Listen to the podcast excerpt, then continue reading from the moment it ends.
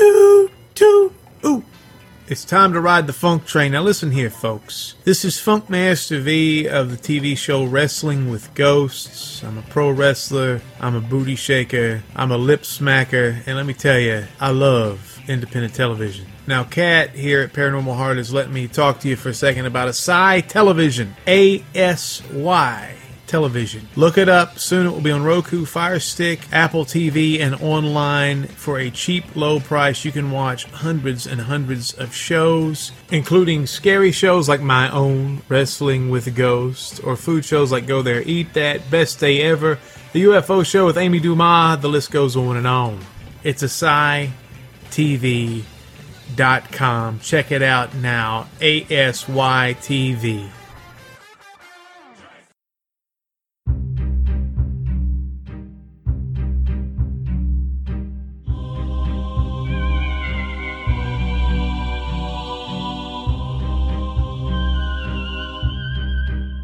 Welcome to Paranormal Heart, a place where people can talk about their paranormal experiences.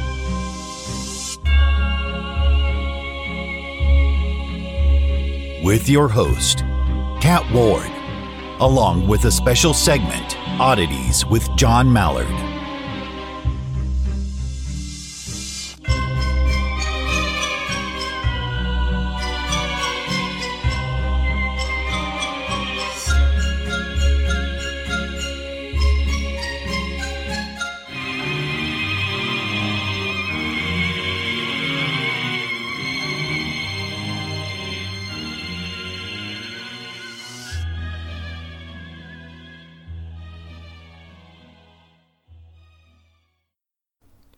Welcome back, folks, to Paranormal Heart.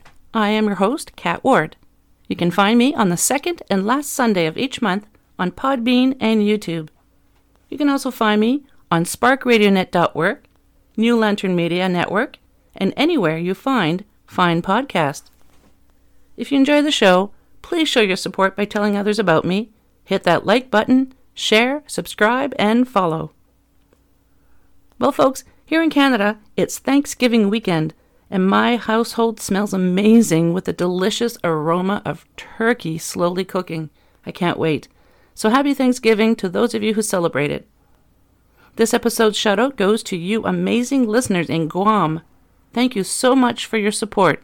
I really appreciate you all. In episode 45, my special guest is an intuitive, sensitive, and shamanic practitioner who provides shamanic healing as well as paranormal consulting. And he tells us about his journey that led him to shamanism. I introduce to you Leslie J. Hart. Hello, Les. Welcome to Paranormal Heart. Thanks so much for being here. Hi, Kat. Thanks for having me. I'm really, really happy that uh, the audio finally decided to uh, cooperate. Uh, seems every time I record an episode, I always have uh, audio issues for whatever reason. But here we are now, finally.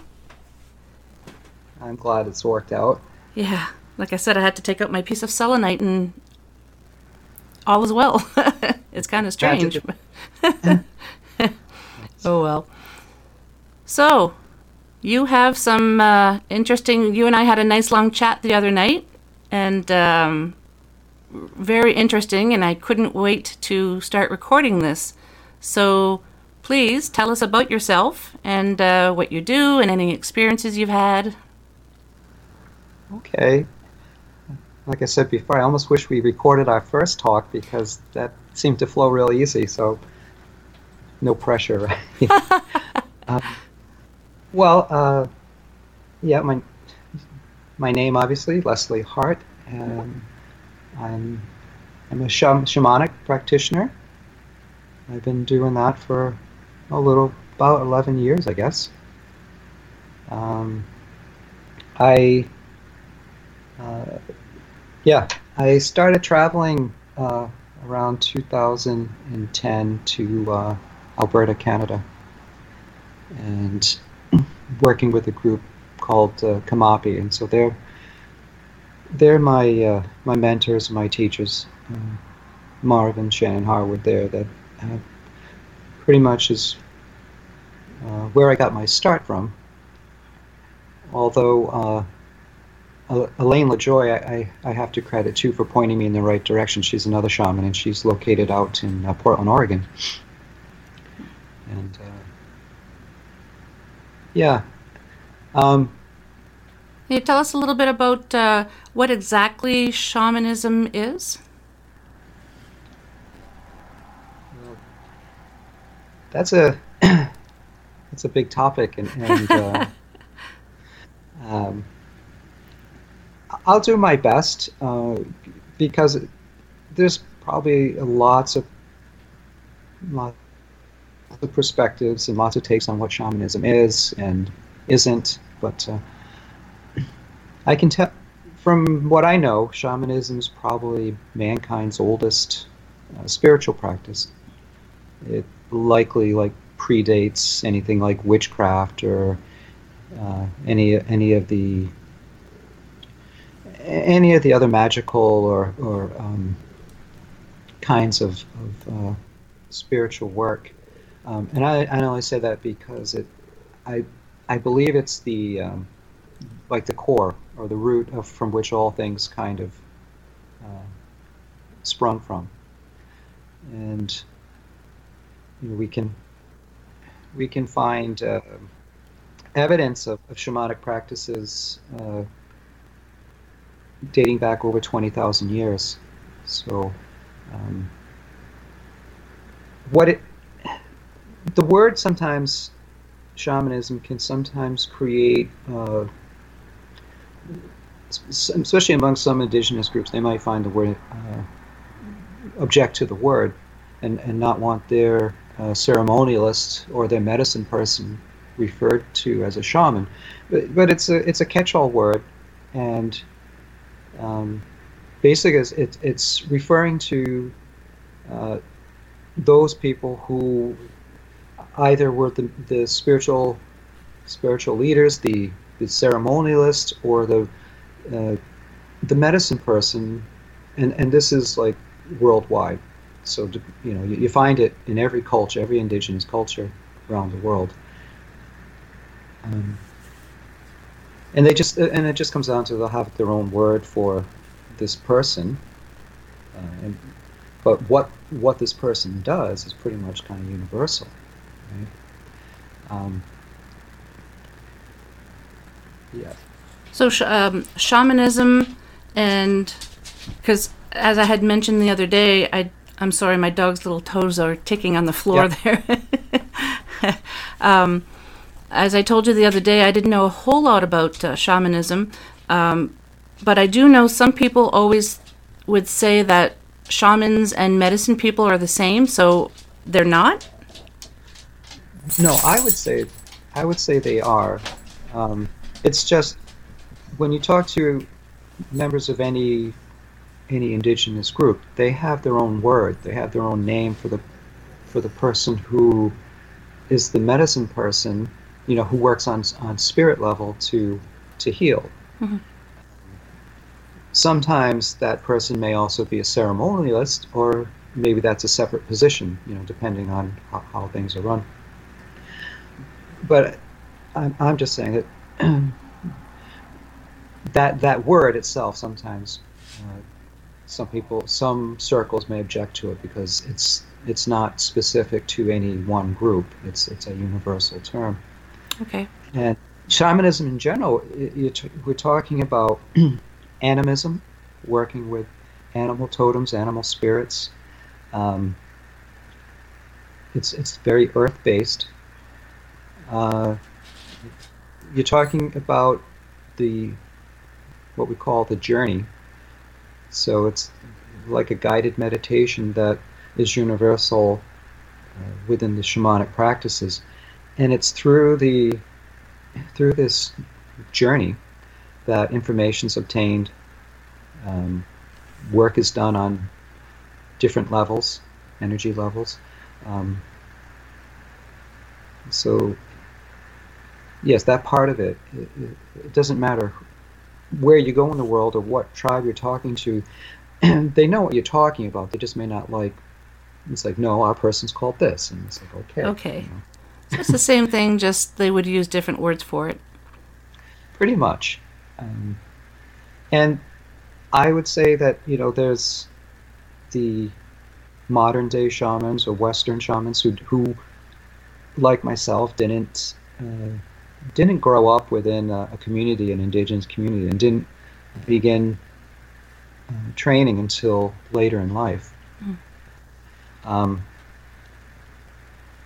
and that can be um, it's unfortunate in a way because I think people like myself who um, who come to shamanism, especially later in life, it's like we didn't have the guidance uh, from, uh, at a young age, and it, though anyone can practice it, there are those who get called to it, and um, for example, with myself, when I was little, I used to have dreams of um, bears, and the bears were always trying to get me, and I was always afraid of the bear, right? And um, it, that's just a, re- a, recurring dream or nightmare that would go on, you know, on and off throughout my life. And I've later discovered that that type particular dream would have been uh, an indication that hey, this person is being called you know so let's help them. Let's not let them keep suffering you know with uh-huh. nightmares about being mauled to death by bears you know. So and and actually to see the bear in a different way as a like an ally like uh, it's there to to work and wants to to teach us something. So was the bear in your dream you thought was trying to chase you but was he trying to just make you realize that you have a calling and he was trying to get you to go with him? Would that be accurate to say, or am I totally off the mark? No, I think, um, like myself, if I shared that dream when I was younger, and if I was in like a, an indigenous community, someone probably would have recognized the dream mm-hmm.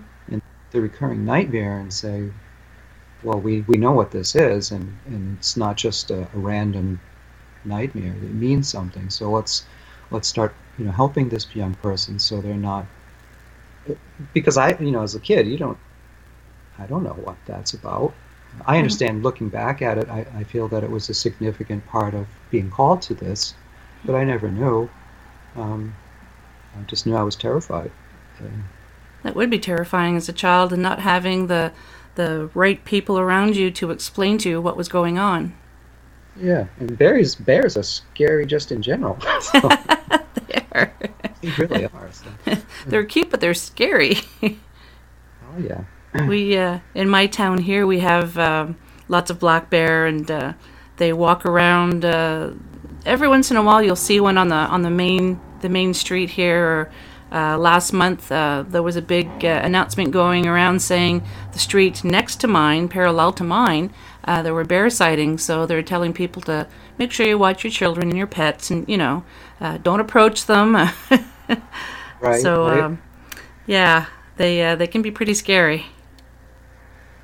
Another saying that's in the shamanic community, especially uh, I would say like I don't know, like the Western shamanic community, is like they refer to it as like the path of the wounded healer.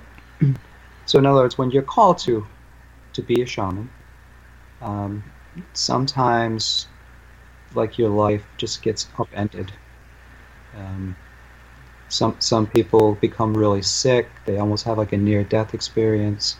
Other people, th- there's always some some kind of tragic events, tragedy that happens, and um, it kind of uh, cuts you off from your, your your old life. So it's like the bridge has been burned, and you know like there's no you can't go as much as you you want to you can't go back and i had mentioned to you for me um, back in 09 i had lost my son and uh, so that changed my world and, and then a little while after i lost my career uh, as a firefighter which is the two things that i defined myself as you know mm-hmm. i was a mm-hmm. dad and i was a firefighter now those two the, the two major things that defined me were now like I was no longer either really you know I mean I'll always be my, my son Tim's dad but I mean he's not here so that role has changed and mm-hmm. firefighting is a huge part of how I define myself that is gone so now it's like well who am I now I don't know you know, and those were really dark times for me. So, in my searching for how am I going to go forward, through a, a kind of a bunch of really cool synchronicities, I got guided to shamanism, and I kind of credit this spiritual path to to kind of saving my life at the time. Because you know I I can only tell you that was like the, the darkest time of my life, and I I didn't know how I was going to go forward, and I didn't know if I even really wanted to back then. It's a good thing that you were uh, looking to d- redefine yourself and uh, and found this path. I feel really lucky and blessed, and it's opened up. Uh, it's changed my life. Well, I mean, the events, of course, changed my life, but Mhm. shamanism has changed my life, and um, it's you know, for my friends and family, they may kind of well, I'm not the same in a way, right? Mhm. It's like they may think he's a little nuts now or a little crazy. because I'm not doing the, the normal things that everyone does or used to do, you know. Mhm. And, um, it's it's it's it's difficult sometimes to even explain what is it that I'm doing or what is this about, and um, you know, it, it sometimes would would you know be some jokes or some funniness in the family or like you know oh, he's doing that or this, but. Um, it also uh, set me on this adventure, and I started traveling uh, all around the country, up, back and forth to Canada. I've been to so many places, and with the path and with the learning and, and, and attending as many workshops and classes as I could, there's always been experiences, and, and so I, I feel like I might have like a great deal of, of supernatural experiences or what have you, just because of the path that Mhm. I've chosen to be on, or it chose me, or whatever, and and the places that I've gone to visit. So there's there's been a ton of different things that have that have happened along the way. Do you feel that perhaps you, you mentioned um, uh, the wounded warrior? Um, do you think perhaps if you would have been raised in a community where they had shamans and medicine people, that perhaps the tragedies that made you take a different path, maybe those wouldn't have occurred? That's a great question. Um, what immediately comes to my mind is I had watched a uh, a video on YouTube, and it's about I think it's called a real shaman, or, or if the title. And so if you look for like a real shaman, or a, it's about an in, Inuit shaman, and so it's even subtitled. So whatever language they Eskimos or you know, those they speak. Uh, a, a couple people doing the documentary went there, and they interviewed him, and in their culture, uh, even before he was born, they knew he was going to be a shaman. Like they knew, I don't know how, they, but they knew, and they and he started talking about certain taboos and like it, his mother, you know, she couldn't eat or have certain things, and when he was born, there were other taboos about the foods he would eat, and all these little rules, uh, you know, things that um, almost seem like superstitions. But he explained that these these taboos or rules, whether they seem kind of like crazy, like don't do this on a certain day, but um, that they actually worked, and, and the point of, of me bringing up him is when I listen to his story, there's a lot of things that happen uh, to both of us saying the same thing. So this shaman, he he talked he also lost his son. Mm. And you know, you can even in the interview he was still you, you know, he was very emotional talking about it. And in his culture when um, he talked about little people, and they were kind of like spirit helpers, but I think he could actually see them in, uh, on our plane. Hmm. and so and you'll find uh, little people. I mean, that's kind of almost cross culture. These Celtic traditions, the yep. very gnome realm, uh, indigenous Native Americans, they all talk about little people, whatever, whatever they are exactly. So, when he lost his son, he lost his ability to see the little people. He lost his gifts. Hmm. He went into a really dark space. And, he, and then he talks about like after however much time grieving, could have been years, he said that he started to see them again.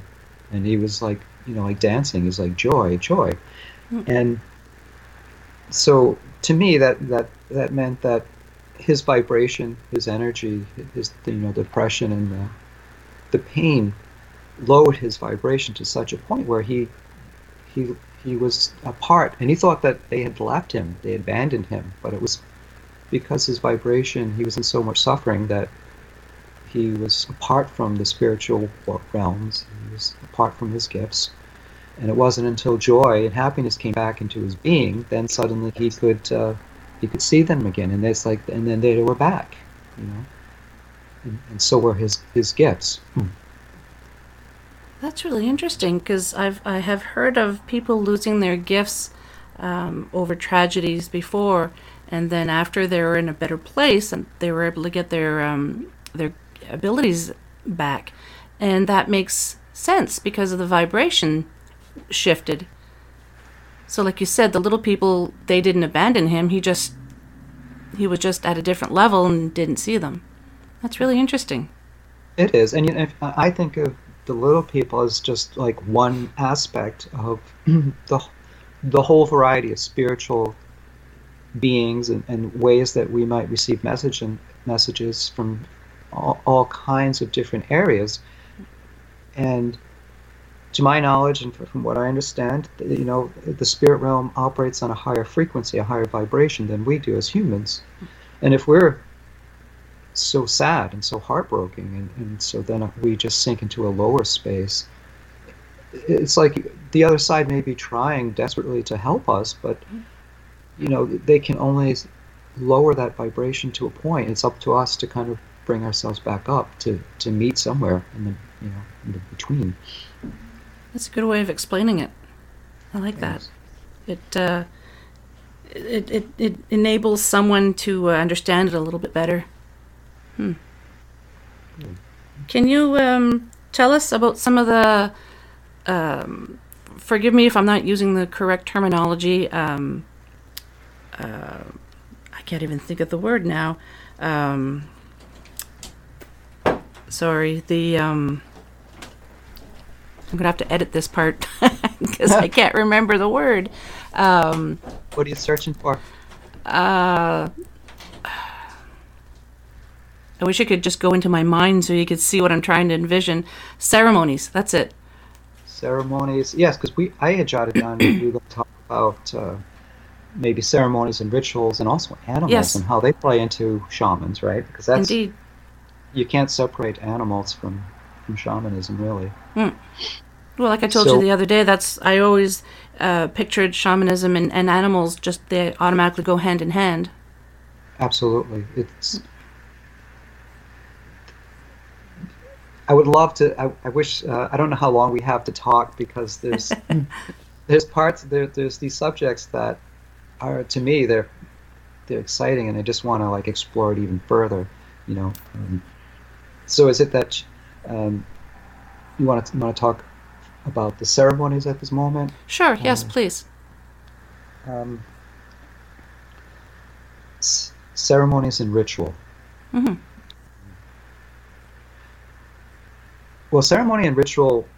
Um, that's that's where you get a lot um, where you get specific often to a, a, a, certain region of the world, a certain tribe, uh, a certain group of indigenous people, because they all have their own unique uh, ceremonies and their own you know unique rituals. Um, I'm I'm dear to well, what's dear to me is uh, a lot of Plains Indian Native American traditions, uh, and just that I've always that's where my teachers um, I mentioned in our other conversation they they spent 15 years with two Blackfoot elders, and what an opportunity! And those two elders they were sharing with my teachers because at the time uh, there wasn't a great interest uh, by the, the people in the old ways. And they knew that if they didn't share a lot of these this knowledge that it would be lost forever. Right? So my my areas of, of that I'm most familiar with would be Plains Indian specifically. that This come through the Blackfoot line, the Blackfoot Indian, and South American Peruvian shamanism. So, um, as far as ceremony, like in the in, I'll talk more about the Peruvians who come from the Andes, and there's Alberto Villoldo, who is kind of credited with bringing that type of shamanism to the Western world, and he, he has the Four Winds uh, Society, which is really uh, really spread uh, the the foundation and and kind of really explained to a, Western audience what shamanism is about and all the teachings. He's adapted it, so a lot of it isn't traditional. But one, let's say one ceremony, for example, that's really big with the Peruvian shamans is called a despacho ceremony. Mm-hmm. And, and so in a despacho, uh, this, at the center of it is usually like an apple, and they say uh, a tiki or a, you know a manzana, and then they put. If you cut an apple in half, you, you see like a star, right? And so everything's got symbology. And then within the apple, they place some pretty flowers. Uh, and this is laid out on like some construction paper, like plain wrapping paper, but construction mm-hmm. paper, whatever. Yep. And so from that, from that center, they will uh, they will build out from that using uh, lots of candies and cookies and sweets, and the uh, the despacho is always uh, divided into hemispheres of the masculine and the feminine. They're always balancing the masculine and feminine energies. And it's everything to do with the elementals, everything to do with the earth. So you, they'll incorporate uh, Mamacocha, the, the, the, the water, um, the uh, Koichi, the, the rainbow. So mm-hmm. rainbow for the Peruvians is, a, is a, this wonderful protection, right? And they'll, they'll incorporate like uh, cotton for like clouds. And uh, so as they're building this, uh, it, it, it's almost like uh, levels of um, like world levels like it, you could think of like an underworld a middle world which is the earth and, and the higher world which is spirit and if you look at the despacho it, it kind of goes up on levels and everything is based on um, the mother earth being the feminine and the apus the mountains uh, being the masculine side of things um, they use coca leaves and llama fat, and you you you blow your intentions, your prayers, uh, whatever it is that you wish to to that you wish for someone's health, or you you you're asking for something for yourself. You blow it into the uh, into the coca leaves, the kintu, and then they're placed in this arrangement, and it, it just grows. And there's all the um, all the candies and sweets are for Pachamama. Apparently, she has a sweet tooth because there's, I mean, there's everything, all these cookies and things. It's like a feast. Um, and so at when this ceremony is concluded, you know, they say take pictures, you know, and it's it's a happy time, and they might blow, uh, do a few flute songs and, and blow a conch shell and ring bells and and so all whoever's attending it, all these prayers are put into the despacho, and then it's folded up. Um, the ones, the people who are present, they'll kind of do a cleaning thing where you get wiped down, and, and like any bad hucha, any negative energy, you know that that giving it to the despacho because negative energy in, in this tradition is like this is food for Mother Earth. She's just going to eat it up. Oh, So- nice. You got heavy energy, she wants it. It's you know you think who wants that crap, but Mother Earth, you know, she's going to transmute it. So clean yourself up with, with the despacho, and then it's almost always followed by a fire ceremony. There, there is a, a, a one where you can bring it to like water, but usually fire is the primary way um, or the next step. And so you bring it to fire, and when it burns, it's like then all that, all those prayers and, and all the intentions that were put into it are released. Uh, the the food is released to for the the earth to consume, and the prayers are released in this beautiful fire ceremony, and it's a celebration. So I mean, and that's just one ceremony, but it's uh, it's a beautiful ceremony, and that's pretty integral to that tradition, right? Um, How long will They- that ceremony generally last? well, the despacho might take maybe an hour, an hour to put it together. You know, depending Hmm. on how big a group of people and everybody wants to bring their prayers into the mix, and they receive blessings during it.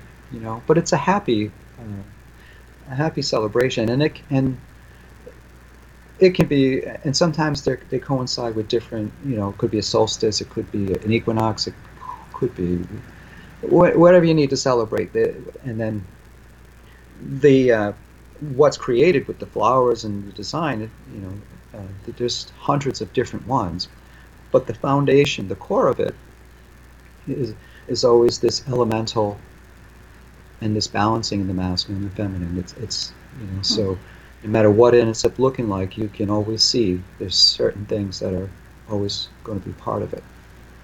So it's a beautiful tradition. After the um, get, uh, what what did you call it again when they put everything together in the construction paper? Yeah, if- so that's called a despacho. That Dispatch. Yes, Okay. despacho. Do they burn And that you- afterwards, or Yes, that's Okay. um, so if you think about dispatching, right? So you, you're building it, and then you dispatch or despacho goes to fire, and fire is you know that's going to transmute all of that through the, through the and, and of course even all the elementals are, are everything that's earth based, everything that's elemental, everything that can do concerns the animals. All of this is integral to uh, shamanism, no matter where you go in the world. Mhm. The, the, these are core principles, core things. Uh, you can't separate uh, shamanism from Mother Earth. Uh, you know, they, and Peruvians they call it Pachamama. You know, you you know, you, you- it's they're they're integral, they're interchangeable. like we were saying the other day, um, what's fascinating with paranormal and, and supernatural and all that is no matter the culture around the world, everyone has the same story. Uh, just might be a little variant on it, different called a different name or you know, whatever. And it seems to be the same way with uh, shamanism as well. It's just um, so fascinating how everyone seems to be connected with beliefs, even though there was a time that no one was able to communicate from one end of the globe to the other, you know. Um, so to have all these similarities is just fascinating. That is a great point because no matter where you go in the world, and you might get some some people who you want to argue, but if, but if you look at the core principles, and I don't care if you go to Africa, Australia, what is left of any European, uh, you know, like Celtic kind of traditions or what have you, uh, North America, South America, all of all of them uh, recognize the cardinal directions, right? There's a thing that we do is called opening sacred space, and witchcraft will do a, a form of this. So it's calling in the cardinal directions. Um, hmm Yep. the Andean people and the Plains Indian people do this almost identical, yet they were separated by thousands of miles, right? Maybe Mhm. 3,000, 4,000 miles, not really interconnected, but not only the cardinal direction, but each direction has an animal representative, right? So, uh, with the two that I that I'm familiar with, in uh, let's let's say Peruvians, there they begin opening directions facing the south, and for them the south is the serpent, uh, Sachamama. Mhm. Plains Blackfoot and, and other Plains Indians, they always started in the east. Modern day uh, Plains Indian, they might start in the west now, Mhm. but originally everyone began in the east. And I think that um, that's a whole conversation in itself. But um, in the east, because that's the place of the rising sun, the new day. Mhm. Everything is also based on the the cycles, the seasons. You can't get away from the wheel. You can't get away from the circle. Uh, these these are all core principles of all these traditions. Uh, so, with the uh, the Blackfoot, the, there, in in the one that I'm familiar with, it's uh, eagle is in the east. Condor would be the Peruvians. In the south, uh, Sachamama, the snake, mother serpent. Uh, the Blackfoot would use white-tailed deer as the animal representative. Hmm. In the west, uh, the west and the west being so, and you think about, it, we're also moving in the seasons. Mhm. Uh, so, the east, uh, we're starting in the spring. Uh, the south, we're looking at summer, right? Um, when you look to the west, now this is like the fall, the, and in both traditions, one uses like the jaguar or the puma, the, the South American. Blackfoot might use does use the bear, Mhm. and they and then they and they all have the words. So Otorongo is, is the jaguar, and Stunatops uh, is the scary one. So instead of using Gallo for, for the bear, they say Stunatops because it's out of respect because he's he's bad, right? He's scary. Don't mess with the bear. So, and they're both representatives of the West, and in the West is um, the West is also where the the idea of the Rainbow Bridge. You know, the crossing Yes, from yes. this realm to the other, and for example, those the bear or the jaguar, the puma, those archetypal energies are there to help us um, face our fear. So when when we work with those animals, they're helping us face our fears, not fear death, not operate from a place of fear. So each animal, and, and then I'd be remiss to go, and then go to the north. They would talk about Serikente, the the hummingbird. Um, the blackfoot would be the makastu, the, the great the raven, the, the big blackbird. Um, and usually in the in the north is also the apus or the mountains, the wise ones. They all look to the earth. Pachamama. Uh, Blackfoot is uh, Nina Pistatoki, the the mother, Mhm. uh, and then to the heavens. So um, they all recognize ma- the moon. Uh, Peruvians, Mama Kia. Um, the great the, the great mystery, the creator, whatever that is, the universe recognize that as well. Um, the angelic realm. They also always, almost universally, recognize star nations, star beings.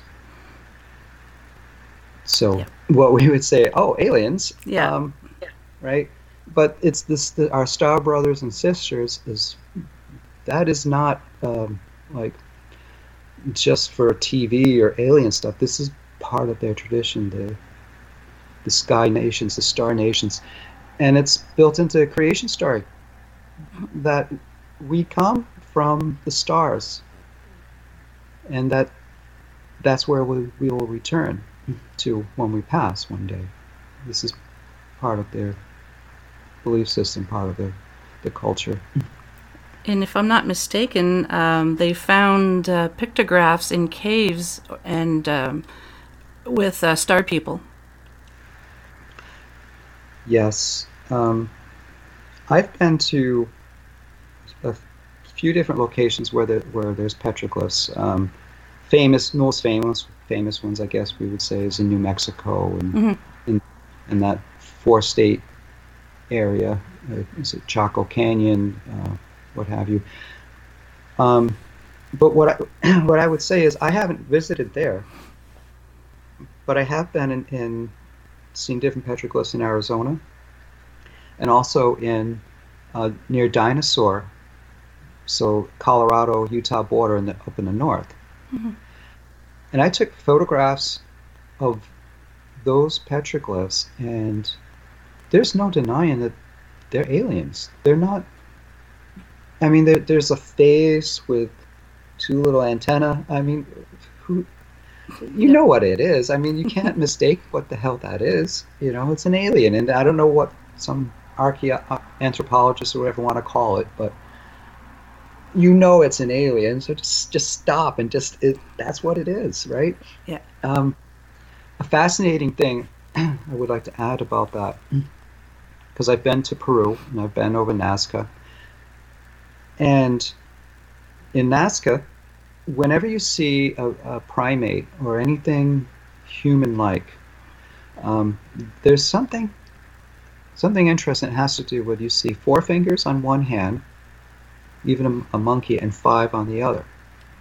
Really? Right. And it's not an accident. It's not like they forgot what thumb looks like, right? Uh, it's on all the. So Nazca, those these enormous, uh, whatever the word I think of the word, um, but it's always five and four fingered. So I, I, a few years back, I'm up in, uh, what is Colorado, where- dinosaur is, and I see some uh, some of the petroglyphs, and there, and there's a star being, and it's got five and four fingers. Wow. And I'm like, how the hell does that? Why? You know what I mean? Like this isn't just uh, something little. This this five and four uh, combination is also pr- present down there, and if and you might see it. And it might not be on everyone, but th- it's, it's there's something about.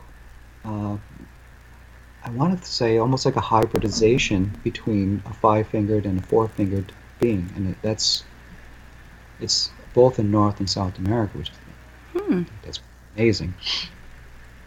That's fascinating. I'm going to have to look into that.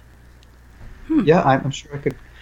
Uh, I got maybe some pictures on my my page or whatever, just uh, so I'm not just telling stories. It's it's true. Yeah. right? Wow. Yeah. Do you have uh, an animal spirit guide, or if you're able to mention if you do have one? That's it. That's really an interesting subject, and I think um, people who are first coming to shamanism or or, or just whatever you- you're as some type of spiritual pursuit, everybody kind of wants to know, well, what's my spirit animal, right? Mhm, It's like- yeah. yeah, because everybody kind of has at least one, right? And we might do a journey, or we would do a journey, and- and in the journey, we we would find what your spirit animal is. There's some beliefs that say you have one at birth, which, we, which you know we may. There may be a spirit animal that wants to work with you now at this point in your life, for whatever reason, because each one is uh, it's I'll just refer to it as an archetypal energy that has certain attributes and traits, and we know animals. Unlike us, they're born and they know who they are and what they are and, and how to behave. Right? You don't have to tell a bear or an eagle or any animal how to behave or what their song is or what they do. Humans, we don't even know. We don't have any of that, right? We have to figure it out. It's, so they all, they already know who they are, and so we can find out what your power animal power animal is, uh, what what spirit animal is working with you, and it, like I said, and it can change, and, and there's also probably a bird. Shamans, we all have like a cat. Really? Now this, now the, uh, the this would be referred to as like a tracking cat, hmm and so we all use a cat. Now, when I say cat, it may not it it may be just your house cat. hmm You know, see this in witchcraft too. Your familiars and whatever the cat. But usually in shamanism, we we might be a little more like a jaguar or Mhm. a, a panther. You know, some badass cat, right? Big, big cat or lion or whatever it is. And we'll use that that cat, that big cat, to go into, let's say, a world um, to to go find something, to go find somebody, maybe on the other side. Mhm. Some some realms are not really safe. Uh, you might call it the stone people realm or whatever. There's different realms where it may not be safe for us as humans to enter into. So, you know, like earthbound spirits or whatever, or or th- these um, these realms that aren't really the higher vibration. They're kind of a lower, uh, whatever you want to refer to it as. So using the cat, it's like a disguise, and then that cat can slip in and out of these realms and not be not be uh, harmed or affected. If, you follow what I mean, and they they have this innate ability, you know, like so if you're trying to let's say someone passed and you want to well and you don't think that they've ascended or whatever and you want to know well what's going on what are they stuck somewhere or something you know? You can use the cat to, to find them or find something and then come back to you and it's like now you have this information. That reminds me of uh, ancient Egypt and the cat. Um, they say the cat has a foothold in the other world and our world, like in the, um, so they can see when uh, I can't remember the um, the name of the place, but they can see uh, dead people, like when once the like the spirits, they can see the spirits, and but they also have a foothold in our world as well. Um, so that kind of reminds me of that as well. That's really interesting. And it's a cat. it's a cat uh, i don't know why uh, i know my i'm staying at my friend's uh, vicky's and her cat seems to see things all the time Yep. you know, uh, always seeing, uh, always seeing something. Like, and usually, if you take a picture, there's some orbs or something funny going on. Um, but yeah, it's said that they they see. Um, With shamans, uh, at least in the tradition that I was a part of, uh, with the Peruvian part, there are four animals that are like seeds planted within my we refer to it as our luminous body. So, as part of these rites, the uh, I would have, or I do have, like four, and so it's the serpent, the jaguar, uh, the condor or eagle, and uh, I did it out of order, and uh, the hummingbird is is uh, actually the third, and then the fourth one would be condor or eagle.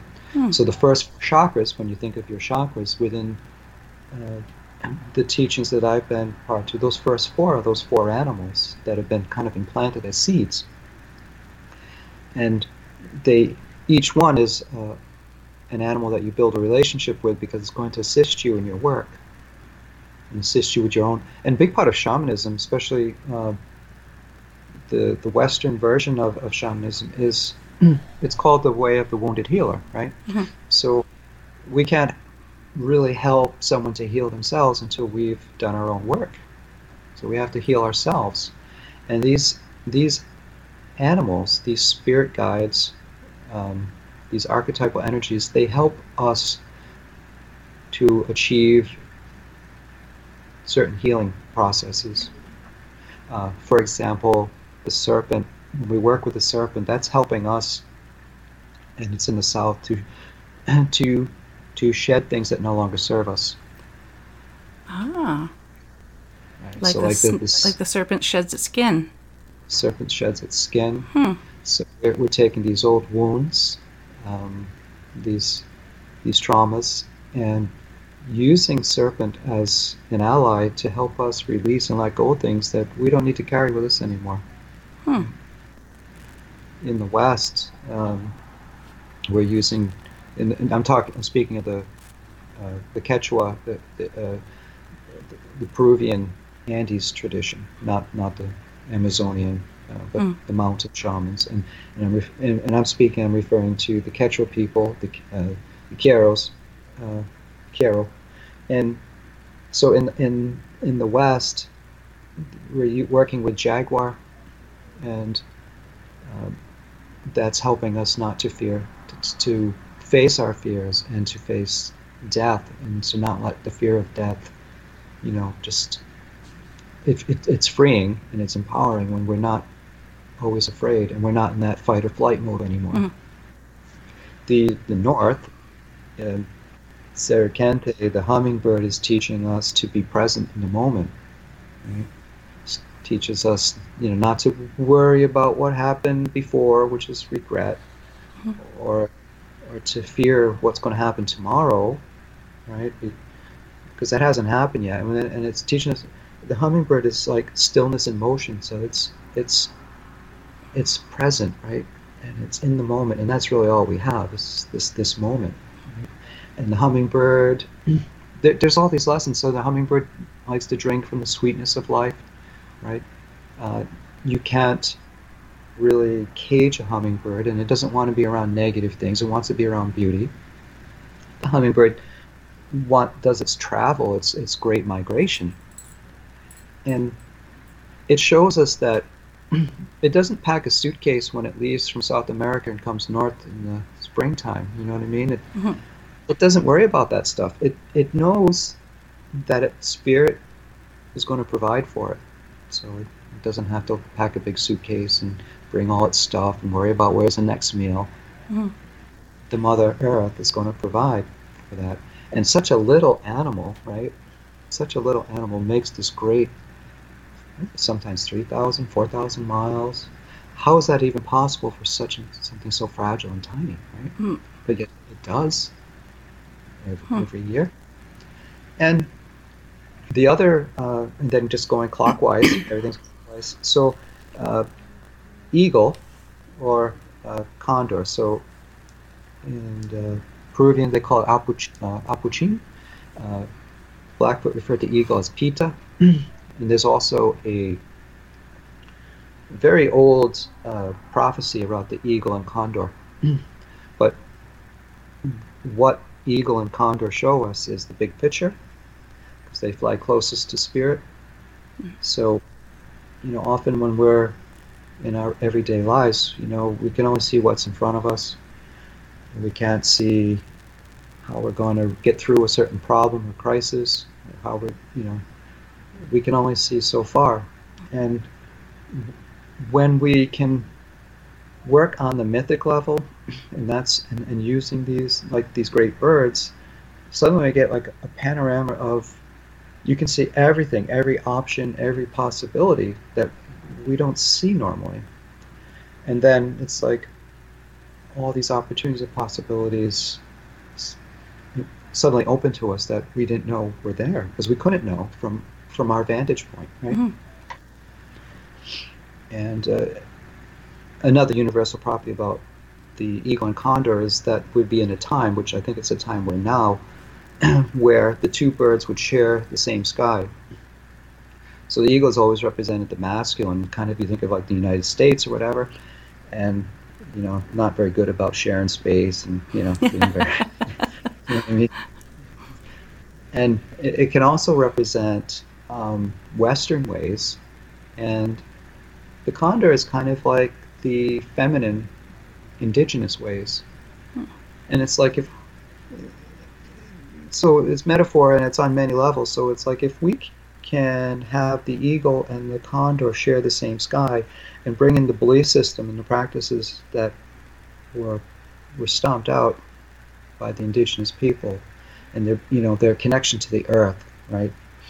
Their um,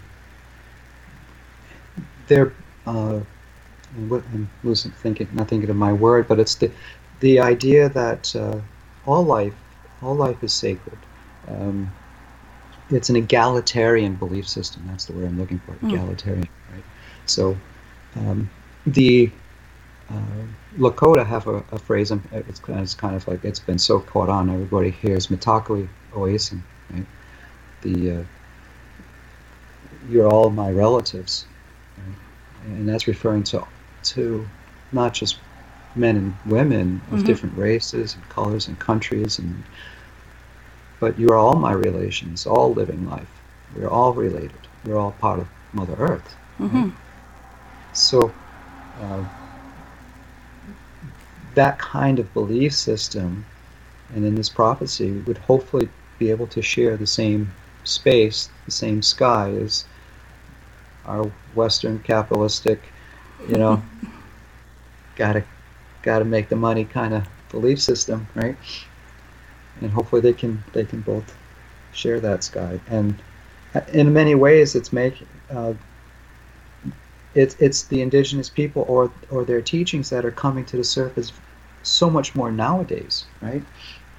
Um, they're the ones that are often leading the the cries to stand against uh, something that's harmful, a pipeline, or something that's doing damage, or uh, clear cutting a forest, or whatever it is. And it's it's it's that love of the earth and wanting to be a, a, uh, an earth keeper, Mhm. an earth protector, a steward of the planet. That is core to shamanism, because we we view our, our, our job as protectors of the planet. You know, we only have this one planet. You know, I know Elon Musk is going to try to redo Mars, but who Yeah. knows when that'll be, right? Let's not Probably- crap up this one. Probably won't be in our lifetime. hard to say, but it's like you know you, you're going to invest into making a a, a, a desert a desert burnt out planet. when we have this beautiful planet here that we you know it's like fix this one, help this one. Never mind trying to you know terraform a, uh Mars, which we probably started out there at one point and came here. You know, just leaving a path of destruction to the solar system. you know. Maybe that's what the black holes are. Humans That's have been there, destroyed it, and moved on. Yep. Crazy. Well, we're just about at the end. Already? Yeah, it's been an hour already. Jesus, we didn't even get warmed up.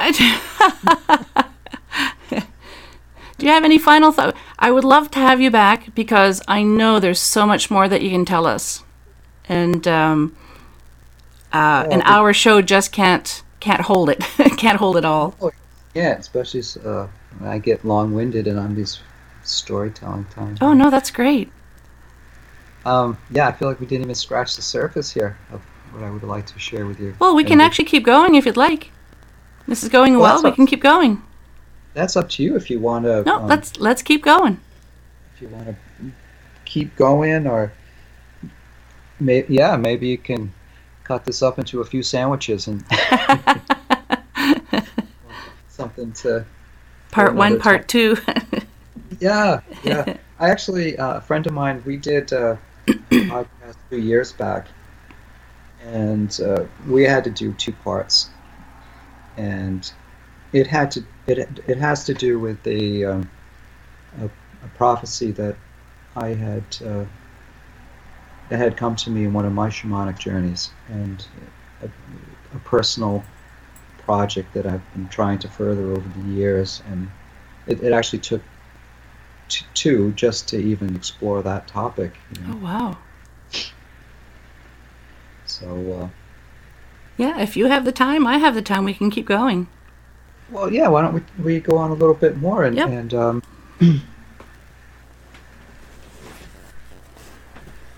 I just didn't want to keep you, but no, like I said, you have the time. Let's go. All right. No, I, I, I, I enjoy this stuff, and I'm happy to have the opportunity to talk about these things. Well, I'm happy to have you here, and uh, like like I've mentioned a few times before, um, it's just opened my eyes, and um, you're educating me a little bit more on what shamanism is, and um, you know, because I've had a a basic knowledge, but um I didn't really know much about it, and, and when I talk about it, I'm I'm I'm constantly learning. You know, I have an, a general idea of what what it means, Mm-hmm. and when we talk about when we're talking about shamanism, we're in many ways we're trying to um, to re-remember things that's been lost. You know, in in North America, there's pockets of information that still exist. There's, but I mean, there was such a concerted effort made to wipe out spiritual practices and the knowledge of Native Americans, right? So they had to go underground, and through genocide and, and everything that took place, this. and if I may just talk about them for a moment, Of course, yes. they are a, as all indigenous groups are, they're an oral tradition. Mhm. When we talk about an oral tradition, and or- uh, a people that their history is living, it's always alive through the voices and through the, the story keep the tellers and the keepers. So there are certain safeguards built in. Uh, one, in, in the integrity of how that information is, is, is kept and relayed over generations and never lose its integrity. But there's also, you know, there's certain people that are entrusted to to maintain a specific piece of information or knowledge, right? And if they die and they don't have their predecessor in line, well, then that's been lost. Chances are forever. In a way, you know, um, I've, and then there's there's also, of course, uh, the wound, and then uh, resentment of, of what has been done. And, and then you see today maybe there's people like you know who aren't from the indigenous community who want to know certain things. And it's like you know you did everything and, and it's so like that back and forth like like uh, your people in the past did everything to destroy it. And now you you want you want to know these things and you know and sometimes that someone might think it's for money but it's i believe that it's in the this uh, a lot of the indigenous knowledge that it's like it survives in pockets and it's pieces and it's like going across the prairie picking up little pieces of scraps of paper and looking because it's it was like a beautiful book that was shredded to pieces and most of it's you know and, and trying to like gather up little i try to gather up little bits of knowledge because i, I feel it's there's beauty in that and it's like humanity's way forward is is most likely in a lot in, in the teachings and belief systems, those egalitarian beliefs that, uh, have, for the most part, barely survive, and, and, and ancient knowledge that's been lost. Like, can you imagine if today, if, if our civilization gets wiped out in some way, uh, there's something that happens, and all the technology and all the things that we know and we take for granted, right? And then we got to start over. It's it's kind of to me. I think it's a little bit like that with the shamanism in that we had thousands of years of knowledge and, and information and connection that you know if it was in South colonialism all over and the the the furthering of religion that that had to crush it and convert and change it. So it's like we may never know what was lost and what that knowledge was, truly was, right? Um, but we know, like for our own culture, if if everything got wiped out today, how many of us can make a cell phone? Yeah. Right? You know, or I don't know, know how to make anything. you know, there, there's people out there, but they're few and far between, right? Mhm. Um, we we would be right back to almost caveman. Uh, you know, sometimes I watch these dystopian movies and think, oh, that would be if anything really went bad. I mean, most of us don't know how to do or create most of these things, right? So, I'm thinking little of the. I'm thinking of the um, the TV series The Walking Dead, for example, um, Yeah. and trying to get a community back together so you could survive easier and learn how to how to fend for yourself and just learning how to make food sometimes uh, can be challenging um, just trying to remember how to build things you know um, only a certain amount of people would would have that knowledge That is like so true. Like most of us don't know how to plant a garden or grow our own food. Half of us don't even know how to cook a, anything but a hot pocket for dinner. It's like I can't I can't start a fire. Uh, my husband and kids can, but I can't start one. So you know, so we'd all be screwed basically for the most part, right? If Yeah. we lost our, you know, the system that sustains us. So my point, I guess, in a long-about way, is that thousands of years went on and, and knowledge was built over these generations and handed down and expanded upon. Mm-hmm. And then it got like one of these dystopian movies, you know, just obliterated. So someone like myself or others who are on this path, you know, we're like we're, we're like trying to gather these, you know, this information, gather this knowledge, and and build upon it, and kind of put it back, uh, grow it from what has been still remained through the years, and it's uh, it's really hard to do, um, especially depending. The Peruvian tradition is unique because they uh, somehow managed to retain a lot of their traditions, a lot of their knowledge, and there's a whole story about th- that they went into hiding and somehow they they avoided the conquistadors. They were up in the mountains and they just kind of out of sight, out of mind, you know, and they weren't ev- evangelized and, and all that. And something, uh, and in their story, there was like an earthquake in the 50s, and it revealed one of the sacred sites, and then they knew it was their time to come back, uh, and then share, start sharing what they knew with with the world. That that's the story, and Mhm. that I've been told, and so they. Then they do. They do seem to have uh, a lot of that ancient uh, knowledge still, still with them. that's interesting. Uh, I just had a question and I just lost it. there, there- and there it went. It's gone. Yes. You, you had asked me about ceremonies, and I never, um, yes. never mentioned about uh, the Plains Indian, just Mm. as a few. Um, I don't know if that has anything to do with the thought that came through your mind. It was. It was Yes. awesome sauce. uh, so, was there a particular ceremony that comes to your mind that you had, had a question about, or that you were thinking of?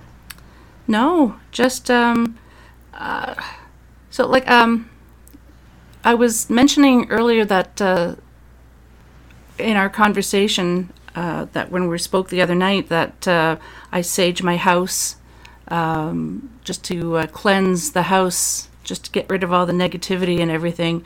Um, is there something like that that shamans use as well?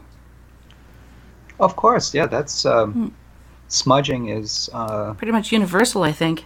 It, it's universal. And so when we're talking about smudging, we're talking about plant medicine, right? Mhm. And depending on where you are in the world, you have different plants that are available. It's said, right, that uh, for every ailment and condition and, and sickness, there's a plant that is that can help to heal it, right? Um, and smudging um, the Peruvian tradition, the the uh, the mountain shamans, uh, they use uh, Florida water a lot in ceremony and a lot in cleansing. Um, they also uh, use Palo Santo. Be- Oh, yes. hmm and if you ever smell Palo Santo, it's beautiful. Uh, the, the the aroma of it. Mhm. So um, they'll burn Palo Santo. This may be some other. There's a, a, mo- a moss that they, they may use. It just smells amazing. Hmm. Uh, an incense, but it's almost made from a moss stick. hmm It's beautiful. And the Florida water. So, uh, it's, flower essence in the water and use like an alcohol base and some other things, and um, it's got like this beautiful, beautiful scent. And generally, they'll put a little bit in their mouth and they'll sp- spit it on you, or mist it on you, not spit it on you, but Yes. they'll mist it, right? Uh, that's one one way, and uh, that was one of the things my family freaked out. I was like, uh, "You're going to spit on me?" And say, "No, I'm not really going to spit on you. I'm just going to mist the uh, the alcohol, right? It's not spit." But, anyways, and then and then use a feather to, you know, like in the Plains Indian tradition. So they use that uh, for smudging. Um, you know, in North America, you usually see like sage, cedar, um, and you, you always see um, like sweetgrass too uh, being used. I love the smell of sweetgrass. right? And, uh, so, like the cedar and the sage generally are to uh, send away or to clear the plant medicine to clear any negative energy or just to kind of clean house in general of whatever's around. And then the sweetgrass is generally to call in uh, the, the the ancestors or the the relatives, Ah. right? It's like That it's like a know. calling in. Yeah. Not, Hmm. not to scare scare anyone, but to call in the those those energies, those beings. I was told once by um, a Native American or Native Canadian, I guess, uh, saying that because there's different sages, like in Canada, um, white sage, I can't remember the others, and he told me that wherever you you're located, any smudging with sage works, but you should try and use what's native to the area that you're in. Is that some something also similar to uh, to shamanism? Well, that Try and use what's what's you know native to that that area. well, that particular thing, I, I. You got me thinking a little bit. It's it's that um, w- w- maybe more more for the land. Yes. So let's say you were trying to cleanse an area of of some land for whatever reason. It might, you know, maybe there's some something going on on some property, some land. You know, maybe this land had uh, that a house is on, but maybe maybe it's on a burial ground. Maybe it's on something that uh, a battle zone, a battlefield, or whatever. Um, so that might make sense to use what was native to the area as kind of it's it's, it's going to be more because it's from the area if you think Yeah. of it in that sense. Has Yeah, a little more has a little more um, oomph, a little more juice to it.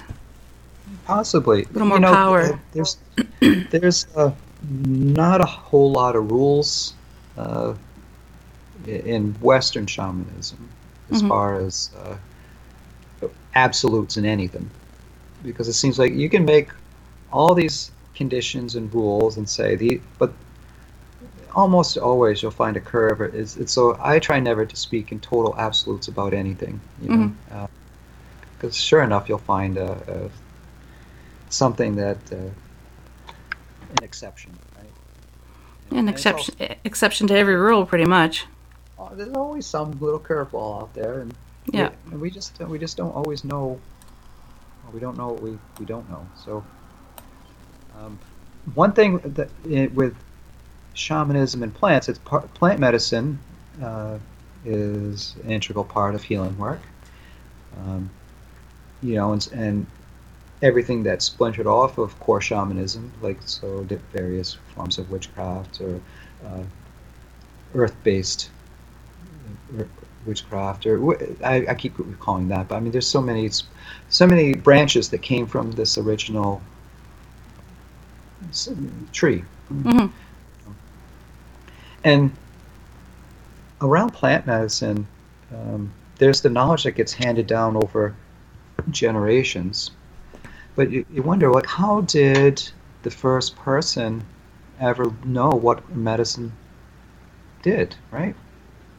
I've had this discussion with several people before. So, either there were a lot of people, guinea pigs that were lined up and say, we're going to give this to, to Mikey and see see if he likes it or not. See Yeah. what happens. I was like, oh, that didn't work out so good. Sorry, Mikey. you know, he, he didn't make it. Need another Mikey. you know, and who's going to volunteer next? What? There's no more volunteers. How come? so, uh, with kind- um, kind of like sorry to cut you off there it's sort of like uh, the other day I, I could tell my dog wasn't feeling well because she was outside eating grass um, you know animals tend to do that well how do they know to do that That's that's a question I don't know. but what I do know is if we watch animals, we can learn. hmm That's a lot of indigenous people going back, and humanity, as far back as probably ever that we can remember, is by watching the animals. We, they were all nature is our oldest teacher. Mhm. always has been. Why? I don't know why. I just know it is, and I just know that we can learn from the animals. We can learn from the natural world. Right? Those, they're going to show us things. So through observation, that we learned certain things, right? sort of And like also- uh, um, I think I, I can't remember if, if I was talking to you about this. Uh, we're talking about what kind of winter we're going to have. And I have lots of friends who own horses, and they can tell if we're going to have a cold winter or not, or if it's going to be a milder winter, according to how their horses' coats are. Um, my grandfather used to look at trees and he could say, uh, we're going to have this type of fall or we're going to have this type of winter. And it's just, it's fascinating how we as humans tend to think that we're so much smarter, but yet we have to look at nature for answers like that. and we should look to nature because it it knows like like those examples that Mhm. you gave i don't know how it knows but i mean But it just does. It- it, we're so disconnected from the natural world we're not you know if you if we think about indigenous people who are part of it who are not separate from the natural but actually living in it day in and day out and Mhm. observing and noticing everything around them we're miss we'll miss all these like your grandfather's seen something that how many people are going to even pay attention or notice something so you know going on with a tree um, but that that could inform us How many And nuts are this? How many nuts are this? Is the squirrel trying to gather? Might give us an indication as well on what kind of winter we're going to be having. Yeah, like I've never seen. I mean, I don't know. I mean, I'm sure there's somebody that counts, uh, watch the squirrels and counts how many things they collect. Yeah. I'm, I'm if sure it anyone knows, something. please contact us. Uh, yes, call in. It's like I know how many they're, they're collecting this year, and it's going to be one hell of a winter. I'll tell you that. But, but um, and with with plant medicine, besides from observation of the natural world, there's also journeying to plants. So that's something that a, a shamanic person, medicine person would do would be to do a journey and to get information from the plant.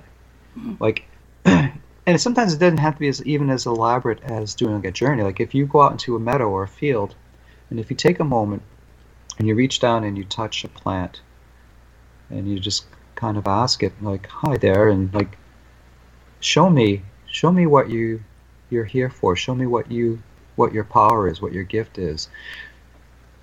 And and if you, I've done it where you you you um you hold just like one plant and you might get oh i feel this in my lungs or i feel this in my chest or i might get an image you know? And it's like informing you. Informs us like hey this might be good for the blood. This might you know and how and you ask the questions. You know like how how would you be used would it be in a tincture would it be in a tea would it be in a poultice you know and fortunately we have like google in our smartphones and then like we could we can try it yeah. you know, ask the plant and then cross-reference it with some app and say, oh yeah, well, yeah, I was right about that one. Maybe not that one, but you know, you know so uh, we have the we have the technology available, and we can kind of see it's like, geez, we're getting this information, we're being informed. How about that? And you know, we don't have to kill Mikey to in the process. We can double check to see is that really going to work. It Yeah. sure is going to work. So, yeah. Don't have to kill Mikey. or whoever. Maybe that's what I should call this episode. We don't have to kill Mikey. No. We have the technology. We don't have to do that. yeah. I um I'm like I've told I told you the other day I'm very in tune with animals. Plants not so much. I've literally just from touching a plant killed it. Uh, there was one time my husband says, "Could you?" We were at my kids and I were at Walmart, and um, he says, uh, "Why don't you pick me up a plant so I can put in my office?" I thought, okay. So I saw this really interesting. Sorry, there goes my dog with her ticking nails again.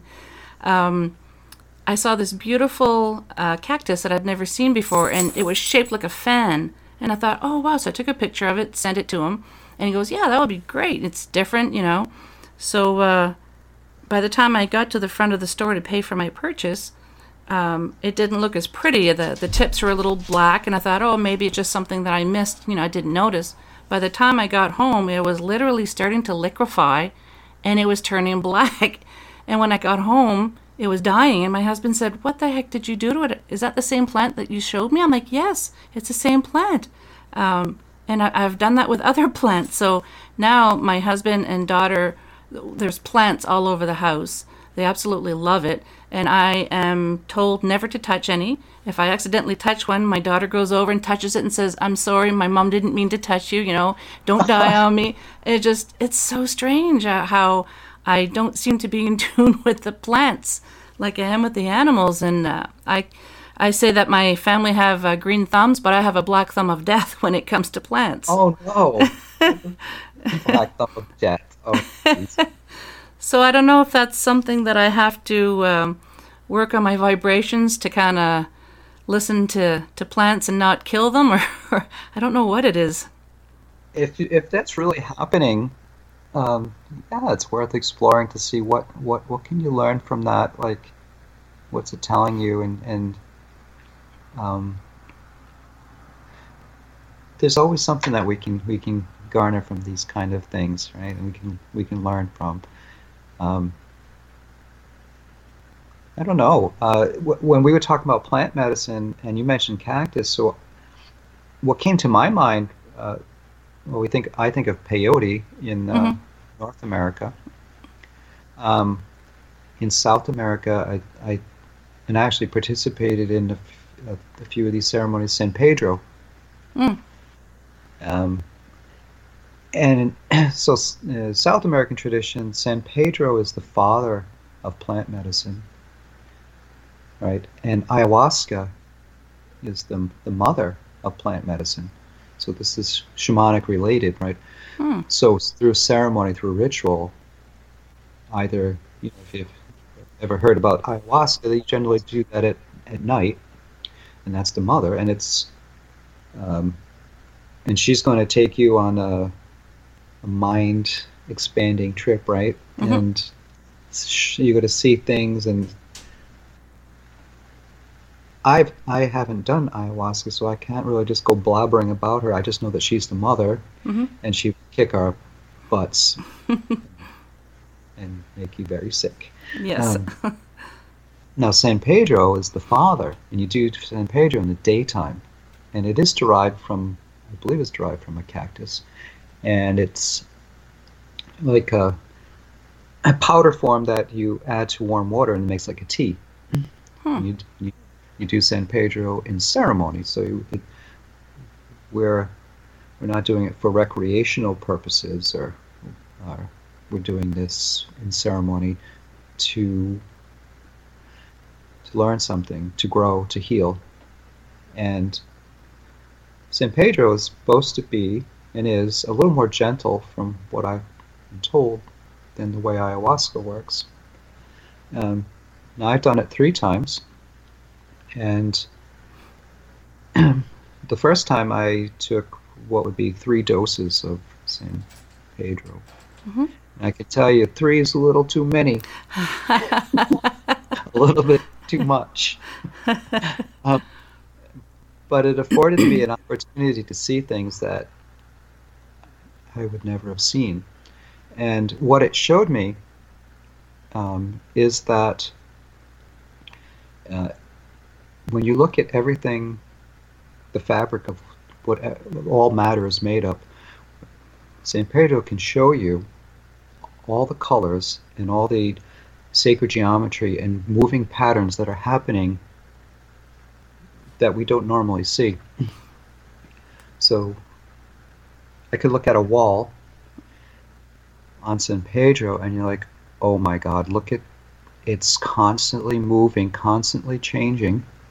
And if you've ever seen, like in India, in the architecture and like in the pillars and the columns and the sacred geometry and all these fascinating and not random but intricate patterns that are that are cut into all their architecture, right?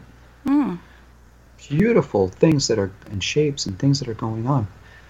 That is but one snapshot in time of, of something that is in perpetual recreation.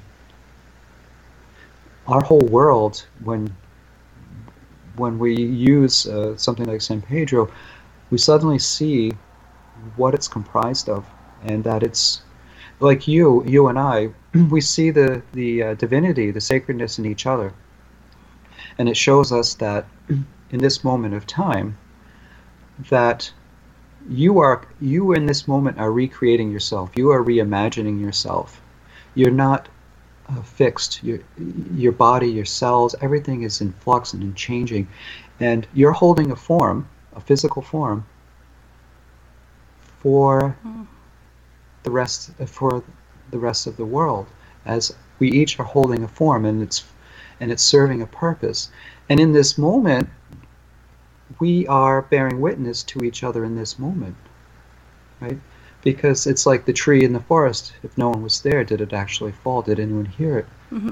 So as I'm looking at you and you're looking at me, we see each other, and it, this will this moment will never happen again. You will never appear just this way again, except in digital recordings.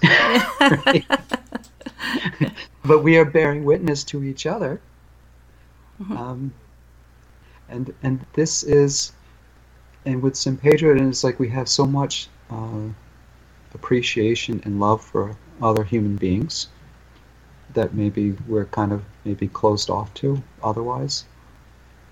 And it has a way of pointing out and revealing to us uh, maybe our personal wounds that we are in our blind spot.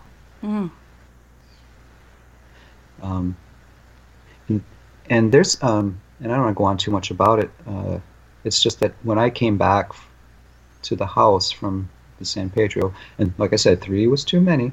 Um, like twelve or fourteen hours, I'm still seeing like the most vibrant colors and Wow. things. And I had gone into uh, my friend's bathroom and had some nice tile work done, and there was a little speck of grout on the on the tile, right? And I, and I was looking at it, and it was moving. And I'm like, what? Oh my god, that grout is still wet, and so I'm touching it, right? You think, oh, this guy is high as can be, right? But that piece of grout, San Pedro showed me that it's still in motion. It's not finished yet, Hmm. and it's as though you you are stepping out of uh, cons- the, the time that we're in. And cons- there's a movie ti- I think it's a time machine or something. And in the machine, uh, all the gears and stuff get turning, and, and the guy is brought through thousands, sometimes millions of years, right? And he's still in his little pod, but he's seeing all the transformation and the earth changes and the animals. And That's right. When I that- have, haven't seen that movie in a long time. Yeah. it's just like that because I'm seeing that this piece of grout, we think of something solid and formed and it's done and it's dried and that's it. But you know what? Over time, it's going to continue to move. It's going to disintegrate. You could see this. You could Hmm. see that it it was maybe a microscopic move, but it's still in flux, still moving. And to me, that's that's fascinating because it shouldn't be still moving, but it's like you're stepping out of time hmm and things are still going on. It's almost as though nothing is really fixed at the way we think of it.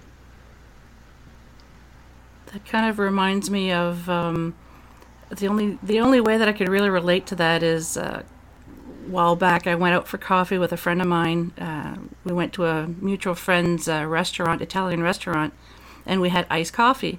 And I had like three or four coffee. Well, I was getting all jittery and uh, realized it wasn't just iced coffee; it was espresso coffee that I was drinking. Now I'm a, I, I drink a lot of coffee, but uh, espresso, oh, it's like ten cups of coffee in one little, you know. But it Right, tasted right. so good. So then later on, I texted my friend, and I said, "Oh my god, I had too much coffee." She says, "Why?" I said, "Because I can hear colors." and she laughed. I couldn't really, but I was just like, I was just looking at things around me, going, "Oh my god!" I just. uh, It, but yeah, even now she'll uh, jokingly say, you know, how much coffee did you have? Is it a hearing color kind of uh, day? Wow. Oh, yeah, it was. I never drank that much espresso in my entire life, and I don't want to do it again. so, like for you, three was too many. Me, I think four espressos was too many. if you ever used to watch Beavis and Butthead, that Yeah, sounds like yeah. like Beavis when he would get on Sugar Rush.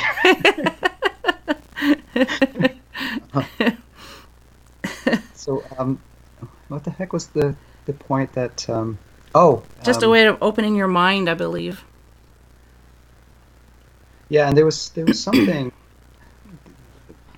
there was something else that uh, uh, that there was another concept too is that when when you are in that state in, in that awareness like I realized I would never be bored like Mm. there's no way to be bored and you would never really feel alone the sense Mm. of being alone and separate because sometimes, you know, I know I can feel alone a lot and, and dis- and separate. And with that, it's like you don't feel like you're you're alone or separate from the collective. You feel like you're part of something more, and you're not. You don't feel that disconnect, that separate feeling. And as far as like, if if everything around you is like constantly changing and moving. It's like there's no way to be bored, you know. It's, Yeah. it's like the universe is and is constantly reimagining itself, constantly recreating itself while holding a form. It's like, you know, mind blowing. It's amazing what, uh, if you really look, what you can actually see. Uh, whether it's with the uh, San Pedro, you called it, That's San Pedro, yeah. uh, whether you're using uh, San Pedro, or y- y- seeing things through San Pedro or too much espresso or whatever. Um, just if you can let your mind open up, the things that you can actually see. I mean, weed's kind of more of a common one that I Yeah. most people have probably had some. And it's legal little- here in Canada now. yeah, it's like it's legal. yeah, um, but compared to weed, that was uh, that was so much more. Weed on steroids. something like that.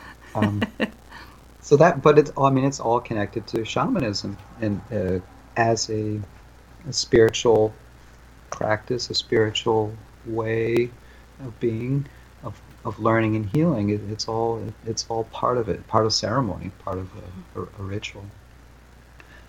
Um, we, we mentioned, oh, you mentioned about ceremony, and did I, did I cut you off? No. Okay, sorry. There was a little sound there. Oh, Um, no. Spirits, maybe. What maybe the spirits are talking? It's like quit jabbering about nonsense and talk about something good. good. Uh, I think of uh, some ceremonies like more specific to the north, uh, Plains Indians, like uh, Sweat Lodge. hmm Yep. Um, so there's, I think of Sweat Lodge. I think of uh, pipe ceremony. Um, I have mixed feelings about the Sundance, but that's that's another thing. And, um, but definitely, like the the sweat is a powerful ceremony and a beautiful ceremony. And and pipe too. Um, I assume maybe I don't know if you've had the opportunity to participate in sweat. No, I haven't. Um, and that and sweat's an example too of where uh, a lot of tribes lost that knowledge. And uh, I had the opportunity to to sweat up in uh, Alberta on uh, two of the reserves, uh, one on the Piikani and one on the uh, the Blood Reserve, with wonderful people.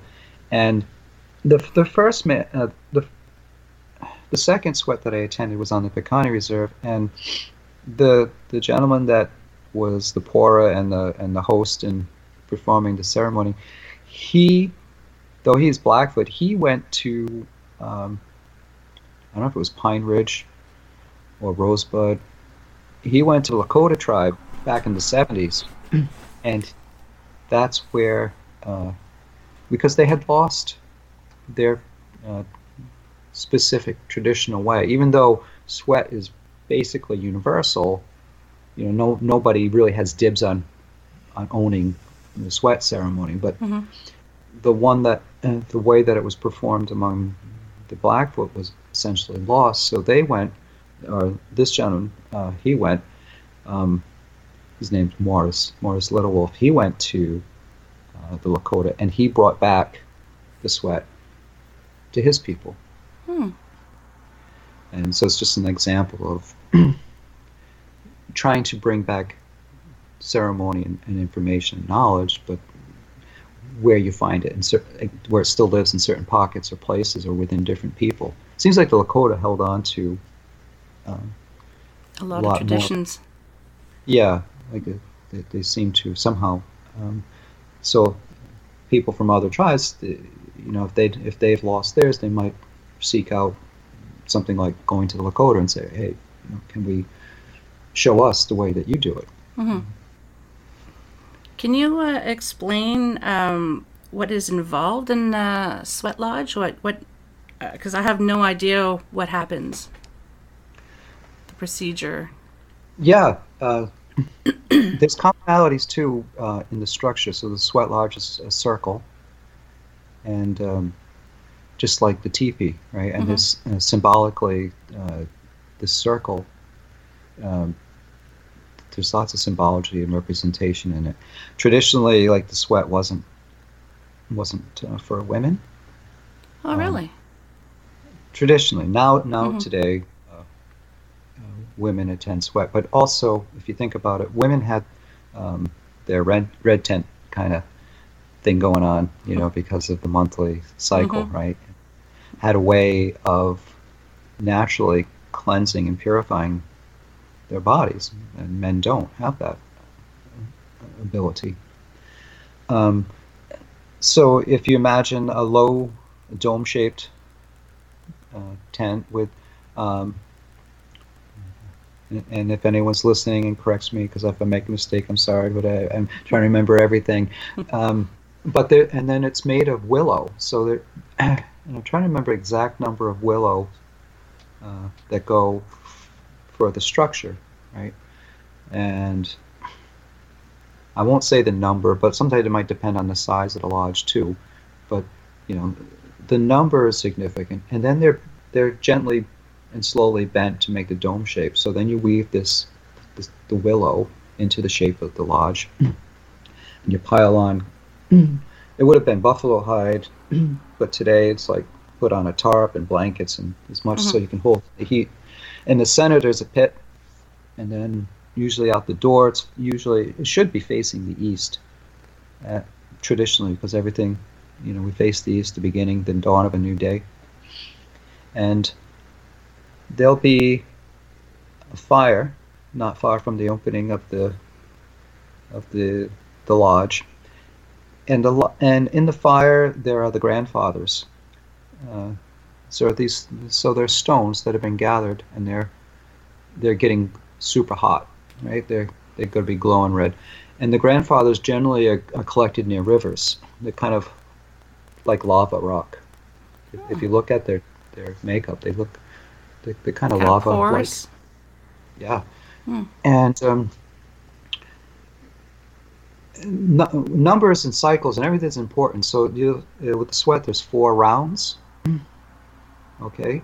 And four rounds, there's four seasons. Hmm. Um, so whoever is, if you've been to a traditional one, you go in, you, you might talk a bit. You might share a meal, a traditional meal, like just a light meal, not a lot, because who wants to throw up in a sweat lodge? Because You're too full. Big turkey dinner. yeah, no, you, you're not gonna like. It's just a light meal, all right? Mhm. So, you know, not like. And um, uh, sharing a light meal and, and and talk a little bit, and then there's uh, an assistant outside who uh, will bring the stones into the center, and when as they're preparing that you know they're dropping uh, sage and cedar on the uh, you know and and today is usually like a man and a woman and the women will s- seat on the, the left side of the lodge and the men generally sit on the right and you know guys are like usually in swim trunks or something and women are like in a just a, a very light gown or something like that and once uh, whoever's running it, the, the, the Pourer, he will say, I want so many grandfathers to be in with, so maybe it'll be four. You know, there's just a, there's a method and a reason to it. And if if this is done in integrity, then the Pourer, the, the, the, the leader, the head of this this uh, lodge, he's going to pour for the weakest person there. You know, we've heard of uh, some tragedies and things going wrong, and this where this ceremony was bastardized. You know, to, uh, to turn it into some kind of competition. That's not the idea of the sweat. So, when it's being done in the right, in a good way, Pourer's looking out for the weakest person there, and he's not he's not going to give them any more than they can handle. He's, he, he's not. We're not here to kill each other. We're here to, to to cleanse and to be with spirit. So, we bring the rocks in. Uh, the open sacred space at the beginning, which is universal. I don't care where you are in the world, what tribe, what people. Um, the pipe's part of the ceremony, Mhm. so the, the pipe, the medicine pipe, is part of this. Buffalo skull for for this tradition. Um, bring the stones, and then and then the doors are closed, and there should be like no light in this lodge, and and and it's almost like you're going back to the womb of the mother. So you're like you're back in the womb. Mm-hmm. Uh, you you have the smells of like cedar and, and these beautiful smells, and then you start pouring water on the rocks, and it starts getting like really hot, really, really, really hot. Steamy. Yes, and tell you, you know, if it gets too much, you know, trying to get down close to the ground, you Mm. know, if you get in trouble, it's okay. If you have to leave, you have to leave. But you know, if if you get down low, chances are you might you'll be okay. And what happens is there's a each round has an intention and a purpose, and there's a reason for each round, and there's prayer. Right? There's a prayer. And then immediately, once the water starts, this there's a drumming and the song starts. And you don't even have to know the song or what it is, but if you've heard native drumming and singing, it's just beautiful. And sometimes there's something about it that is, it's like you know it even if you don't really know it, you know, and just kind of hum along or do what you Mhm. can, uh, you know. And it's like the drumming and the singing kind of carry you when you probably would want to tap out. You know, it's that community of like we're all in this together, Mhm. and it, it's like it. I feel like it gives you the strength to make it through the round. You know, it's like you're being supported in the singing, and then when the song's over, the door opens. You know, at least in this particular tradition, and you can bail out for a little bit. You know, cool off. Mhm. Um, and it's usually like by the second or third round when thing, it can get really intense. you know, you're like, oh, good lord, uh, this is too much. Why did I do this? I'm gonna die. I'm gonna die. But no, you're, you're, gonna be right. How long does each round last, or is there a specific amount of time? For the round, Mhm. um, the round is uh, for, usually for a song. Uh, Okay. How long the song drags out, that's that's another story. Um, I've been to some where they've done four songs. I think four is too many, but one song per round feels pretty good. Mhm. Uh, and uh, and then you take a break. So then the whole thing there is four rounds, um, and, and each one has an intention. You could be praying for people, your family, your loved ones, your relatives, uh, yourself. Uh, there's, there's a method to it, and so uh, at the uh, the end it concludes. So you've had these four rounds, and it's it, to me it's like this is the indigenous church, right? Mhm. You've, you've gone Yes. back to to the mother. You've you, you've uh, you sweated out uh, your your your demons, your negativities, your your heavy energy. You know, you've you've, you've really cleansed yourself, and you've been in prayer and in, in this uh, tantric kind of state with the drumming and the singing, the the the, the, the chanting kind of singing, and um, at the end of four rounds, uh, you know, it, that might take a couple hours, or you know, it takes a bit of time depending on how fast things move along. Mhm. And uh, for an example, the first time I went, I did it on the blood reserve, and I and it was really intense. And I happened to just so time it where I had the opportunity to do a sweat on the next day. Right. And, of course, you want to drink water when you're doing these things Mhm. too. The first day, it was it was rough, and I and I said, "Oh, I don't know if I ever want to do this again." The second time at the other reserve, I did it, and it was probably just as hot. But what you got to know is like, because I had already sweat, I had already been kind of cleaned of all my heavy energy, all hmm. the baggage and crap that I'm carrying with me, right? All that hoocha. So when the round when when this finished and I'm looking around, I'm feeling great on this my second sweat. I'm looking around, there's just and there's carnage all around me. There's people like laying on the ground that look like they're dying. It's like and I'm like, well, what's wrong with these people? Because I feel good. hmm But I felt good in my mind because I've already been through. I went through it the day before, hmm you know, and now I'm coming to this ceremony, you know, with a light spirit, with a light heart, you know, and it, it just makes a difference. um, Because that's it's, it's like that's the end result that, you know, you've been lightened through this ceremony, you know, and now, now you're ready to take things on that, you know, I was, I was like, bring it on. They must have thought, Jesus, this guy's one tough one.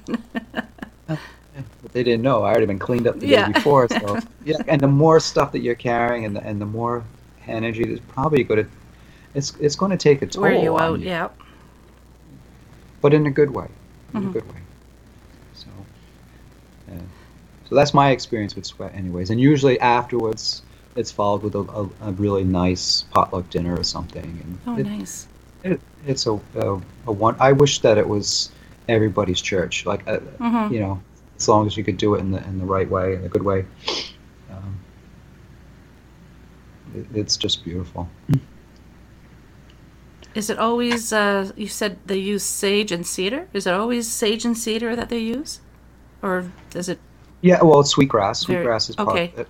Mhm. You know, and maybe there there might be a few other things to sprinkle on. Maybe Mhm. some pixie dust. I don't know. See, whatever you got. Those are the staples, right? Those are Yeah. pretty much. The, you always got to have that. those are the universal ones again? Yeah. Yeah. Hmm. Well, I think we're going to call her here. It's been almost two Okay. hours.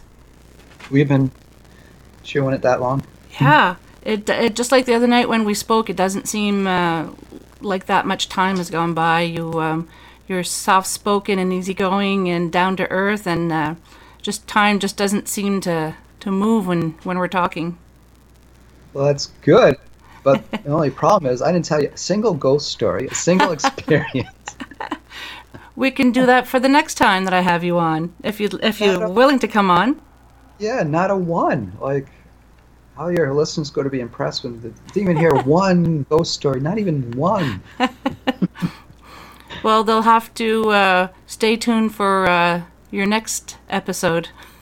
Yeah, no alien stories, no Bigfoot stories. Like, come on, what is this? So why don't you So tell? Uh, sorry, say again. So hopefully, yeah, if we if we get to do this again, maybe. Oh, for can, sure. uh, Yeah. stay focused and Yes. just go stories, just supernatural stories. That's it. Well, I've, I've, I've branched out. I, went- like I mentioned the other day, when I first started, I just thought paranormal was um, ghosts. And then I realized, no, it's not just ghosts. It could be uh, cryptids like Bigfoot or uh, Mandela effect or, you know, any strange occurrences. Anything that's just not normal or what we consider not normal can be paranormal. So, um, yeah, I've, I've branched out. Very good. Very good. Oh, you were going to ask me uh, how someone might find me? Yes, you read my mind. That's because I'm a shaman. No, I knew you were going to ask that. Yeah, we discussed it earlier. Yeah, not, uh, not, not that good.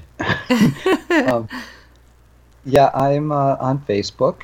Um, uh, my full name, you can find me Leslie James Hart uh, Shaman.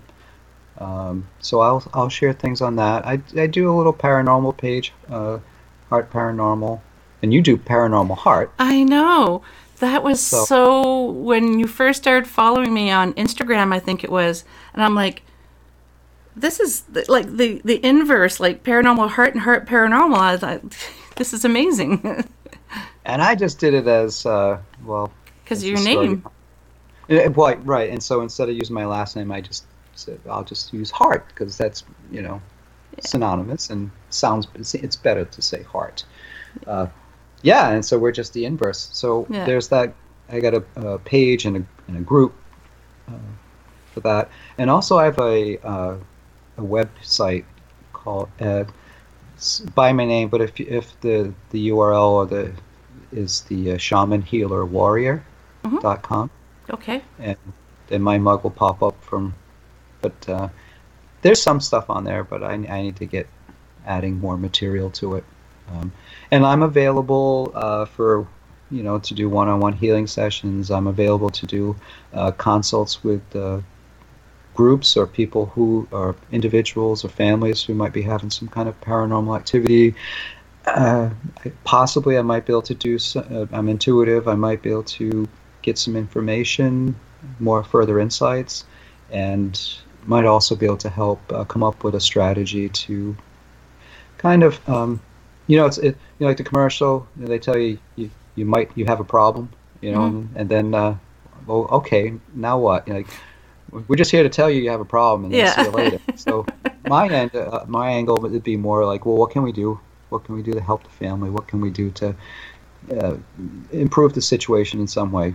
Uh, you know, and create some peace. And um, so there's things that, as, as through the shamanic tradition, uh, that, that uh, ways that I might go about trying to help uh, the spirits or, or kind of improve things in, in whatever way we need to, to do it. So, and and, and, and and for that kind of stuff, I, it's not, I don't charge or anything. So Oh, nice.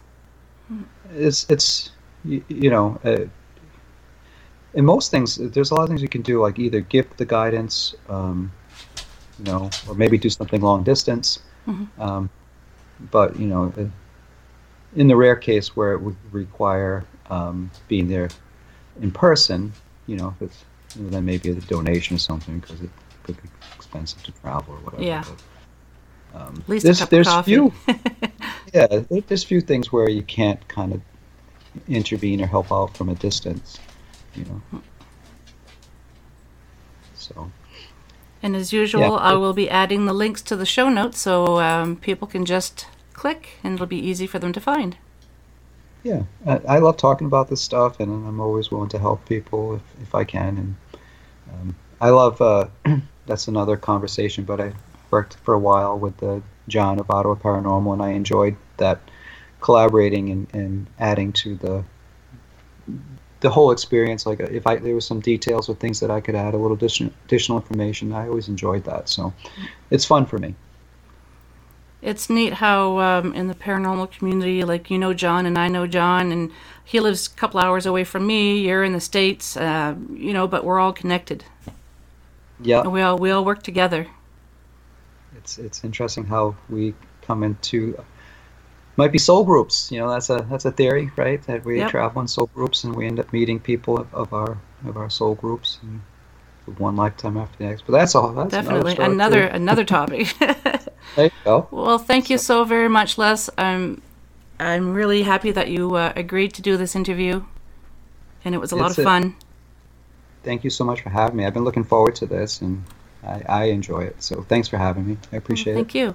Just hang tight. I'm just gonna say good night to the uh, or good morning or wherever they are to the listeners, and we'll just chat for a couple minutes after. So uh, thanks Okay. again, and uh, take care. Thank you.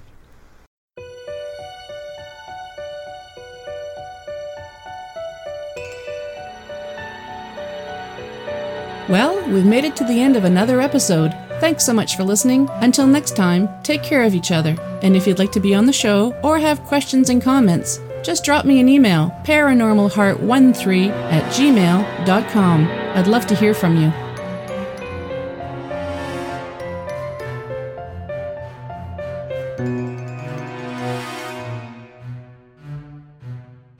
Paranormal Heart would like to extend a special thank you to PurplePlanet.com for supplying the music for the show.